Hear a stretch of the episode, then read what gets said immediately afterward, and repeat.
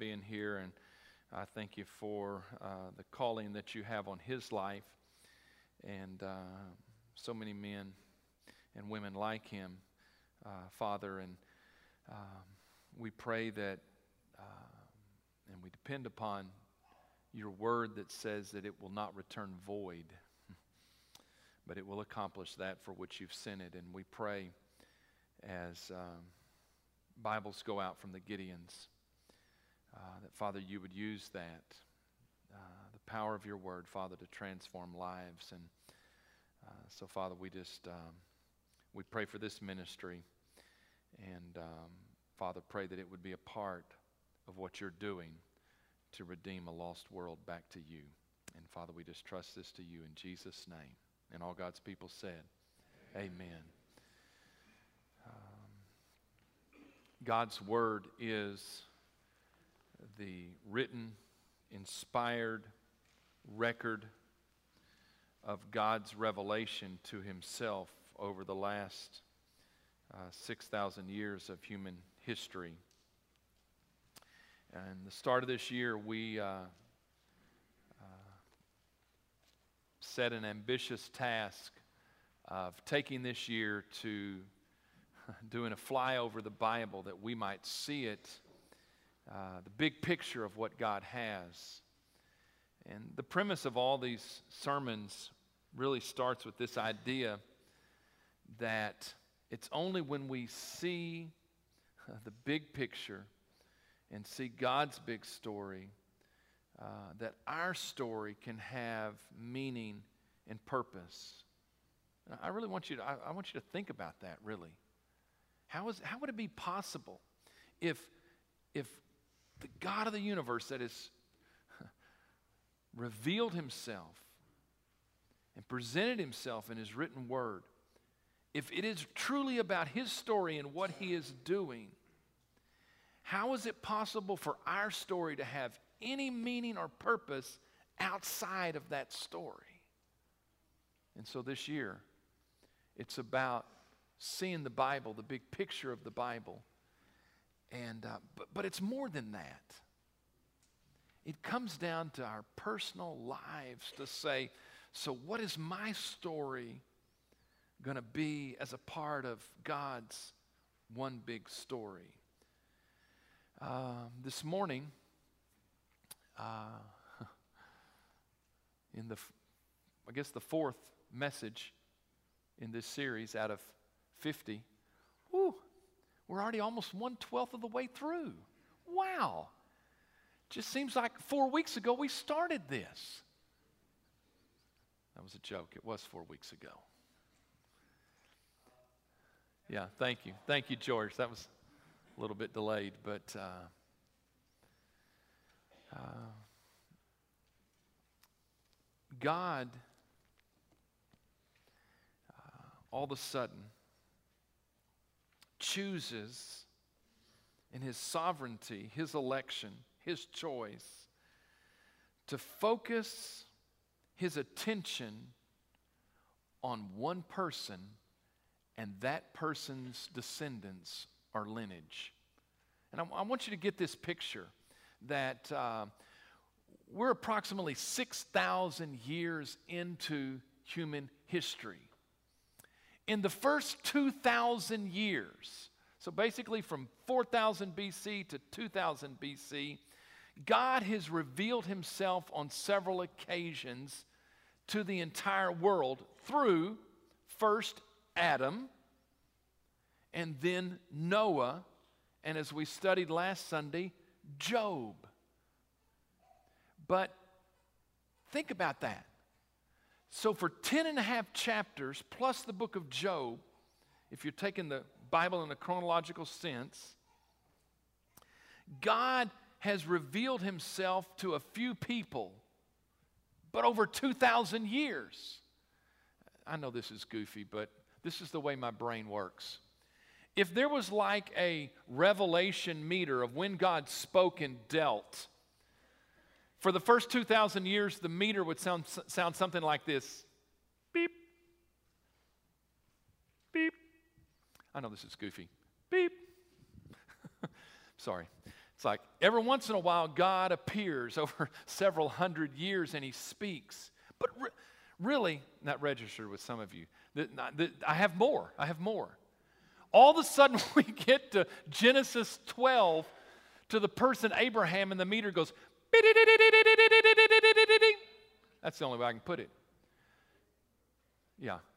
Some, is, some of you, that's all you're going to remember from the sermon was the revelation meter. But think about it. For 2,000 years, what did human beings know about God? There wasn't a whole lot that he had said in 2,000 years, and not many things that he had done. Now, he'd done some big things. He'd done creation, he'd done the flood. No, there, there was the big things. And there's the episode with him speaking to Job. You know, some pretty significant things.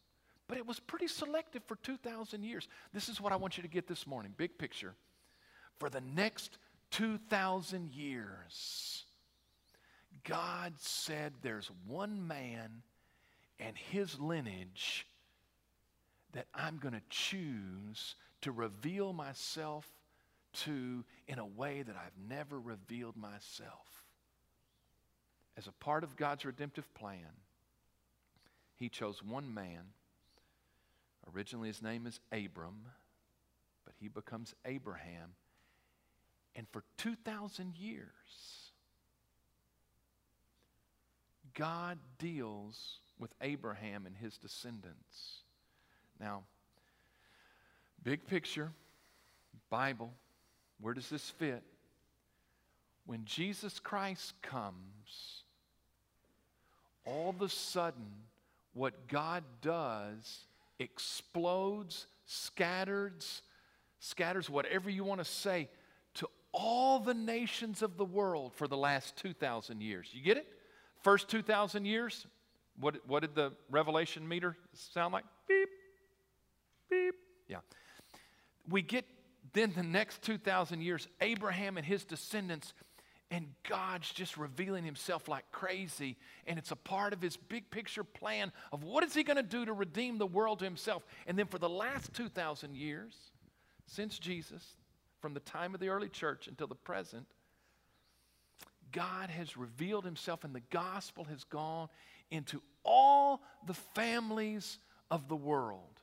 So I, I don't know that we ever talk about those, but there's kind of 2,000 year segments of how God has worked in human history. Um,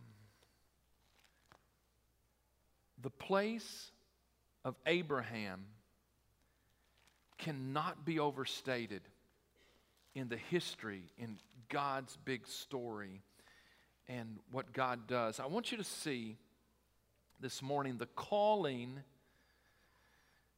of Abraham. And we're going to read nine verses in, in Genesis 12, 1 through 9. I want you to see the covenant that God makes with Abraham and Abraham's response to the initiative, the revelation of God. Genesis 12, 1 through 9. Now the Lord said, had said to Abram, Get out of your country, from your family, and from your father's house, to a land that I will show you. And I will make you a great nation. I will bless you and make your name great, and you shall be a blessing. I will bless those who bless you, and I will curse him who curses you. And in you all the families of the earth shall be blessed. So Abram departed as the Lord had spoken to him, and Lot went with him. And Abram was 75 years old when he departed from Haran.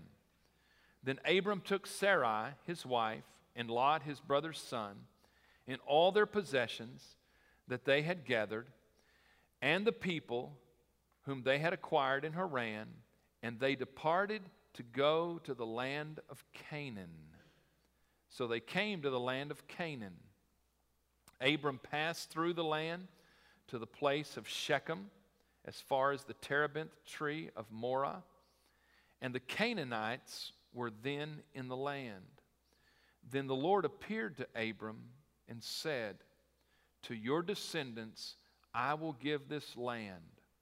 And there he built an altar to the Lord who had appeared to him. And he moved from there to the mountain east of Bethel. And he pitched his tent with Bethel on the west and Ai on the east. There he built an altar to the Lord and called on the name of the Lord. So Abram journeyed, going on still toward the south. And that's where we'll end in our reading today. That word south is actually a word that means, uh, I think the Hebrew word is Negev. It's the southern part of the land of Canaan. I wanted you to see first this morning.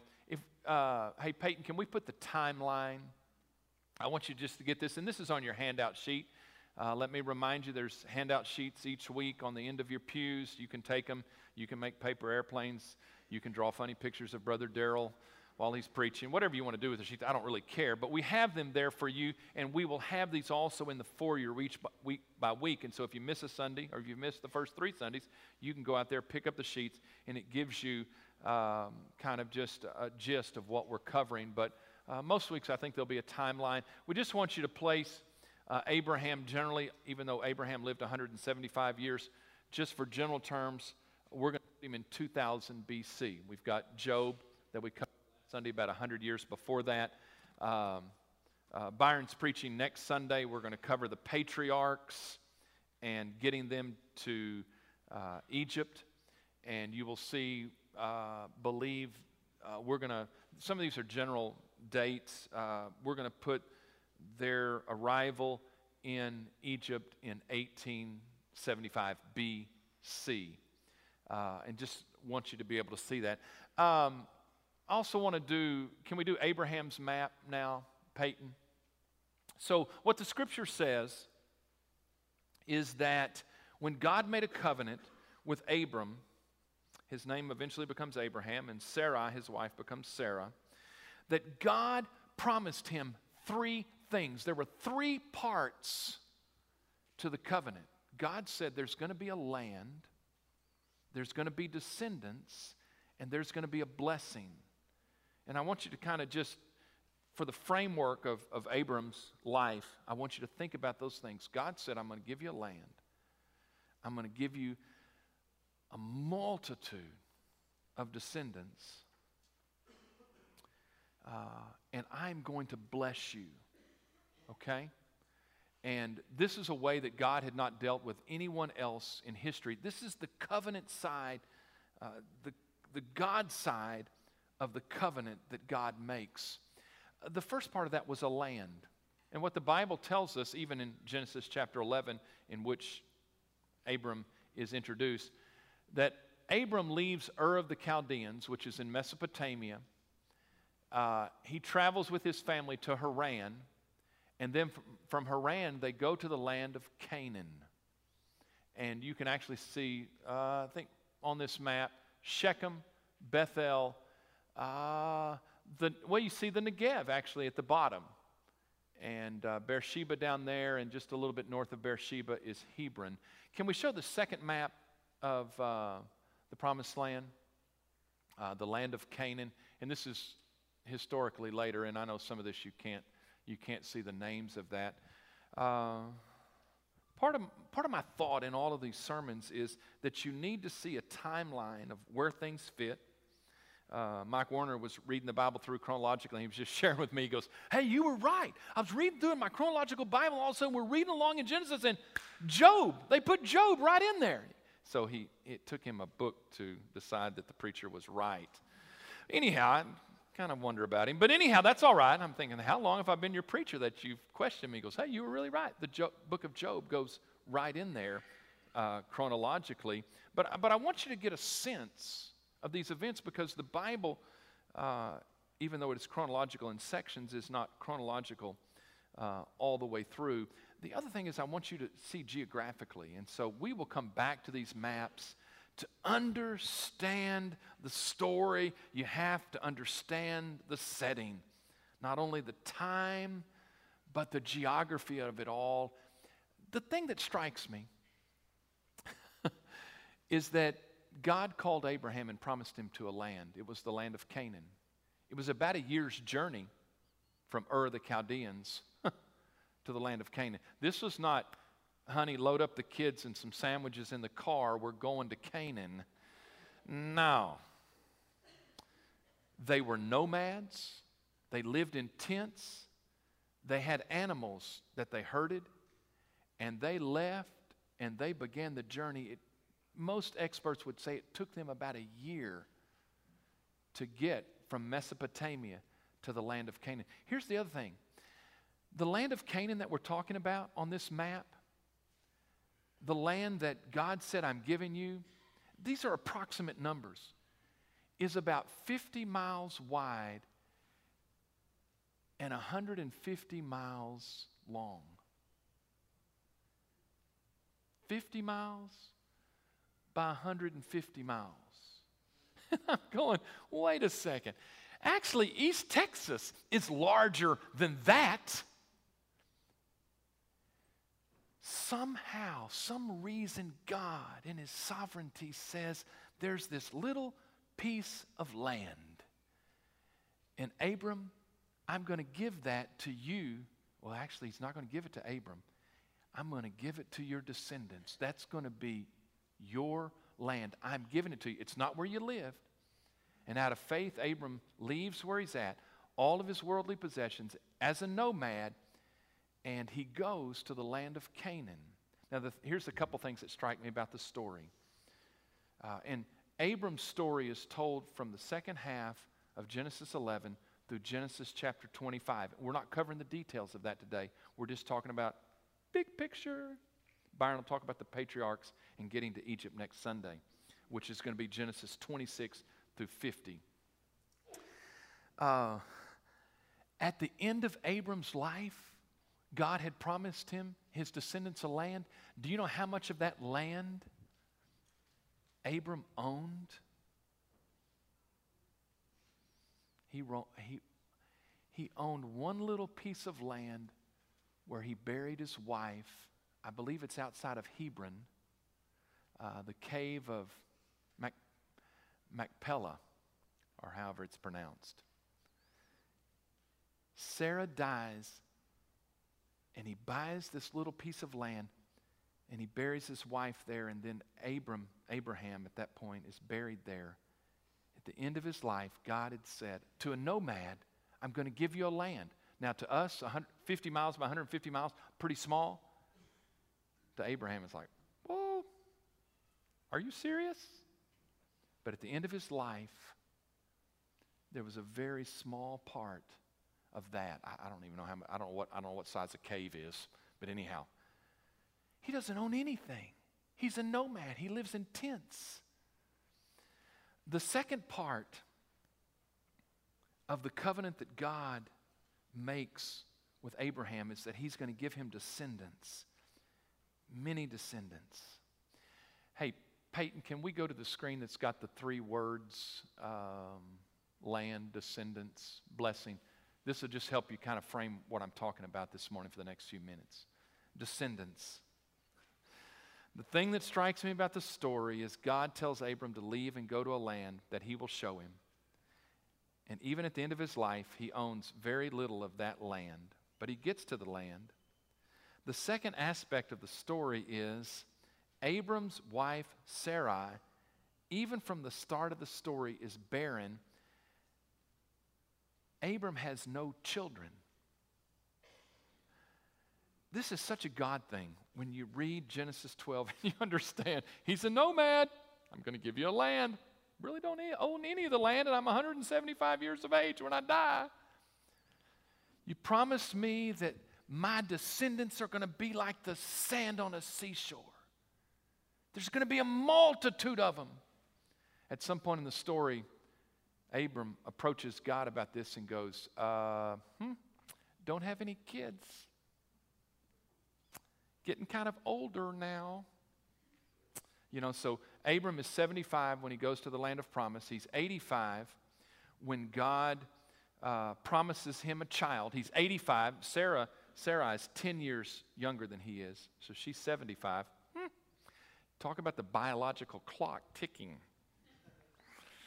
Uh, but God said, No, your descendants are going to be like the, the sand on the seashore. At 99. When Abram is 99, God renews the covenant, changes his name. Oh, this is such a God thing. From Abram, which is a Hebrew word name that means uh, exalted or high father, exalted father. And he says, No longer is your name Abram, but you are Abraham, which means father of many or father of a multitude. okay, God, I'm 99 here. Okay, no descendants by, and he changes Sarai's name to Sarah. We're not given the sense of what that change of name meant in the scripture, so we don't know that. When Abraham is 100 years old and Sarah's 90, Isaac is born, which is an amazing thing, yes. But I'm telling you, at the end of his life, there's Isaac, is his child. You're thinking, where is the multitude that is coming here?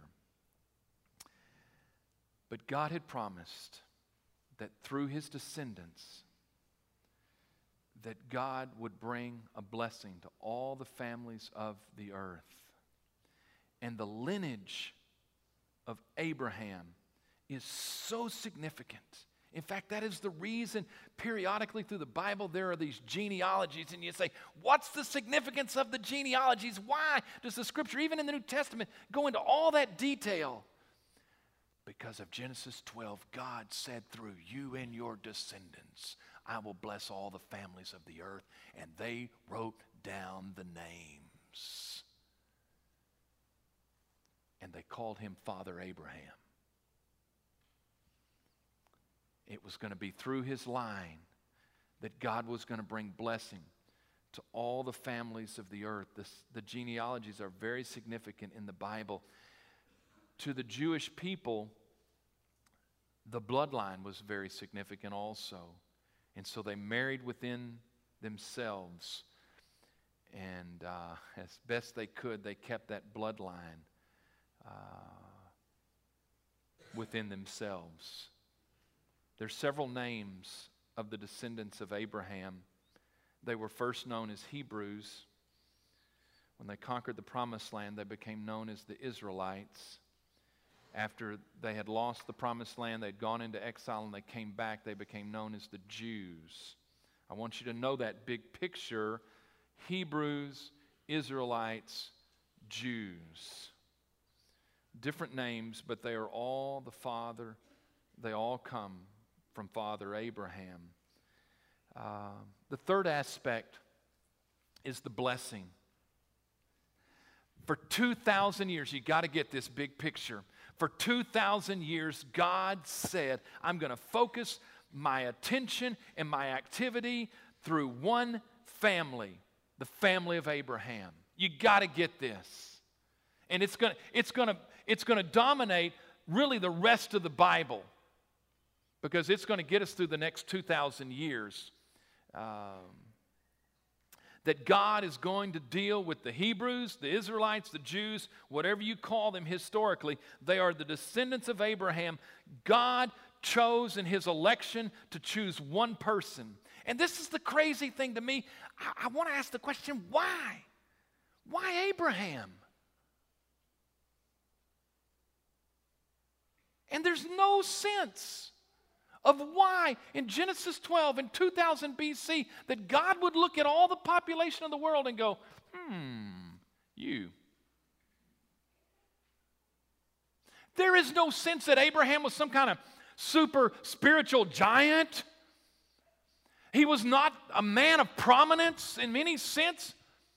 He was a sheep herder from Ur the Chaldeans that lived in a tent and God said, No, it's you. And I'm going to bless the whole world through you.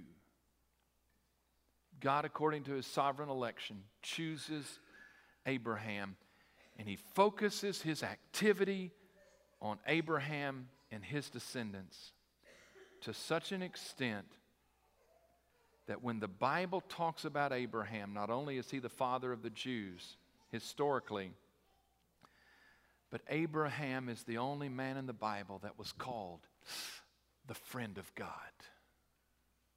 The friend of God.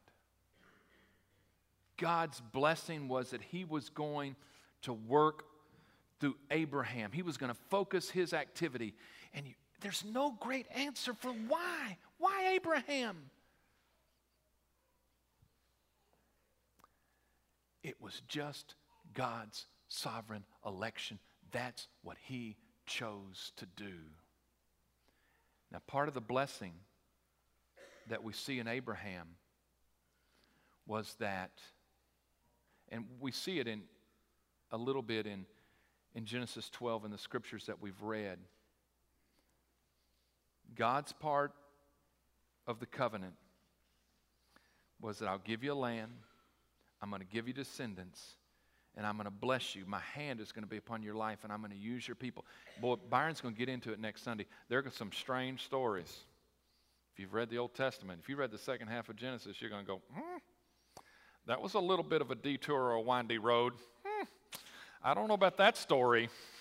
These people don't seem sanctified, holified. To me, God's hands on them. And God says, I will choose to work through your, you and your family, as messed up at times as they could be.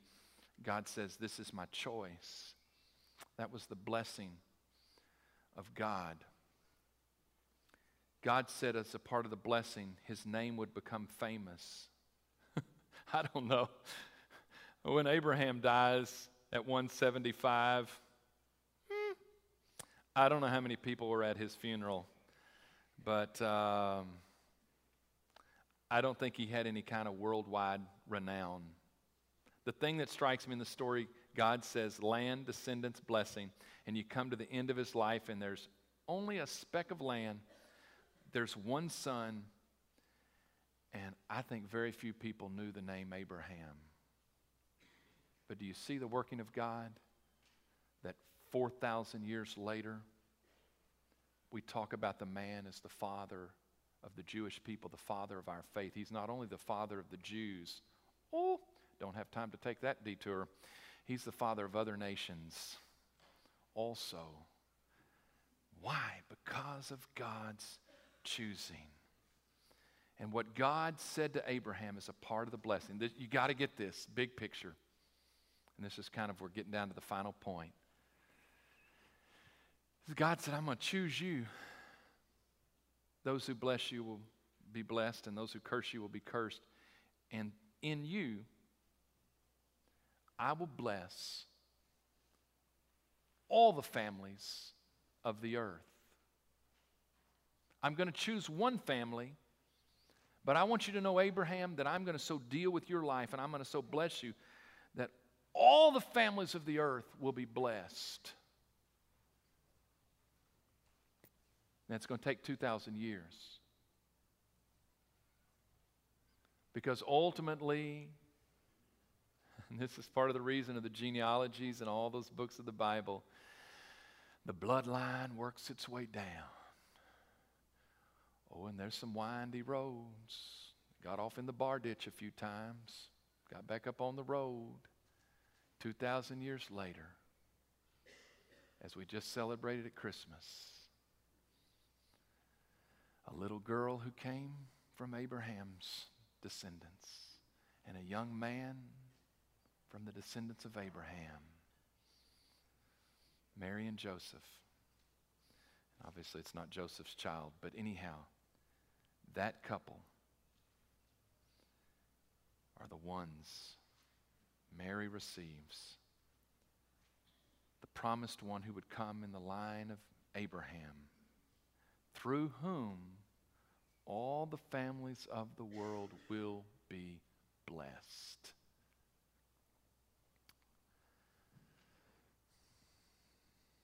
In Abraham's lifetime, he didn't see it. But the story that we are told is that Abraham lived in faith and obedience. Uh, I, th- I, think he's one of the first guys that's mentioned in the roll call of faith in Hebrews 11. I love this, and it's just a couple verses, but in Hebrews 11 8, it says, By faith, Abraham obeyed when he was called to go out to the place which he would receive as an inheritance, and he went out not knowing where he was going. By faith, he dwelt in the land of promise, as in a foreign land, dwelling in tents with Isaac and Jacob, the heirs with him of the same promise. And then it says, For he waited for the city which has foundations, whose builder and maker is God. God begins to work in Abraham's life. And two things Abraham responds in faith. Genesis 15 6, Abraham believed God and it was accounted to him for righteousness and in obedience. When God said, Get up from the land you're at and go to a place that I will show you. And all through Abraham's life, faith and obedience. God blesses the world, yes, because of his choosing of Abraham, but because Abraham responded in faith and obedience.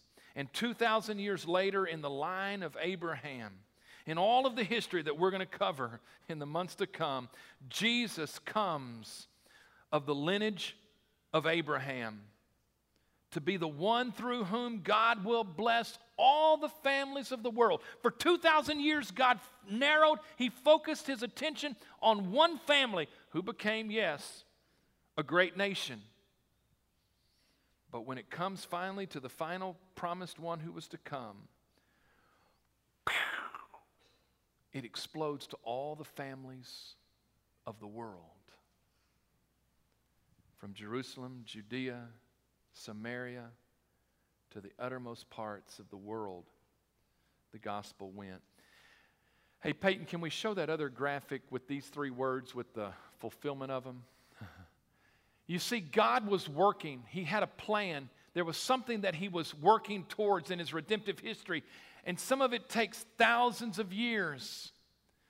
But the descendant was Jesus that came, and through His death on the cross, His sacrifice, he came to die not just for the sins of the Jewish people, but for all people. And so the blessing went to all the nations. And ultimately, we even sing this in our songs. We talk about heaven as the promised land. God said, I'll give you a land, I'll give you descendants, and I'll give you a blessing. And the land is all is obviously the ultimate fulfillment of that is heaven. Heaven only comes through God's chosen way of salvation, which is Jesus Christ. That is God's choosing. And the blessing is not just for the Jewish people, but it is for all the nations. This is what I want you to, I want you to know this morning. Big picture. God chooses according to his wisdom. And it doesn't make a lot of sense most of the time in human terms. He chose Abraham, and his plan was eventually that his son would be born of his lineage. Uh, Abraham, oh, uh, oh, mm, you got to get this. Abraham, everything we read in the Bible was not seeking God, God was seeking Abraham. God didn't look down and go, oh, here's a guy who's looking after me and trying to live a moral life, and I think he'd be a good candidate. And uh, God said, no, I choose him. And I will bless him and I will work through him. It is God who initiates a relationship not only with Abraham, but God initiates a relationship with us. And that relationship, the means what God chose as the path, the road to salvation, goes through Jesus Christ, the descendant of Abraham. And the reason we're sitting here today is because that gospel fulfillment of, of Abraham's pr- covenant with, with God, all the families. I don't know if there's any Jewish people here today. I'm scanning the crowd. I'm doubting it. No, we're, we're part of the non Jews. all the families of the earth. I want you to know today that there is only one way of salvation, and it is God's choice. we today, I'm just telling you, this is the way it works. This is the way the big story works. You don't wake up one day and say, I'm going to choose God and I'm going to get to Him. No, God comes looking for you. And God, you don't say, well, you know what? I think I'm going to choose this path to get to God. No. You don't choose the path. God has chosen the path. You choose to either get on that path or not the path, but there is only one path to God, and it is through Jesus Christ. Why? Because God chooses. Why does God choose that? I don't know. I'm just here to tell you, He chose that. He chose Abraham. And ultimately, He chose through Jesus Christ, all the families of the world would be blessed. It is only through Him. Jesus said, I am the way, the truth, and the life. No one comes to the Father except through me. Big story. You cannot overstate the significance of Abraham. Through the rest of the story, we will trace the land. I'm, I'm telling you, the rest of the story takes place in that little 50 mile by 150 mile piece of land on earth. And most of the story is going to deal with one people group, the descendants of Abraham. But eventually, when we get to the New Testament, it will spread to all the families of the earth, and the gospel will go out. I want you to know today God initiates a relationship with you and he is revealing himself to you and what he has revealed is it is through Jesus Christ that I come to God no other way and you have to make a choice today not what makes sense to you you can't say, well, it's my story and I'm going to write my story. Oh, you can do it. But how foolish it would be knowing what God has revealed in His Word of what this is all about. The only way your story can make any sense or have any purpose is if your story fits in His story. And the first step of that for us 4,000 years removed from Abraham is to say, I will trust his one way of salvation, Jesus Christ. Amen? Amen. I'm going to ask you to stand this morning. Uh, Byron and I are going to be at the front. Uh, the most important thing today is for you to make a decision to follow Christ. He is the only way. if you have chosen to follow him,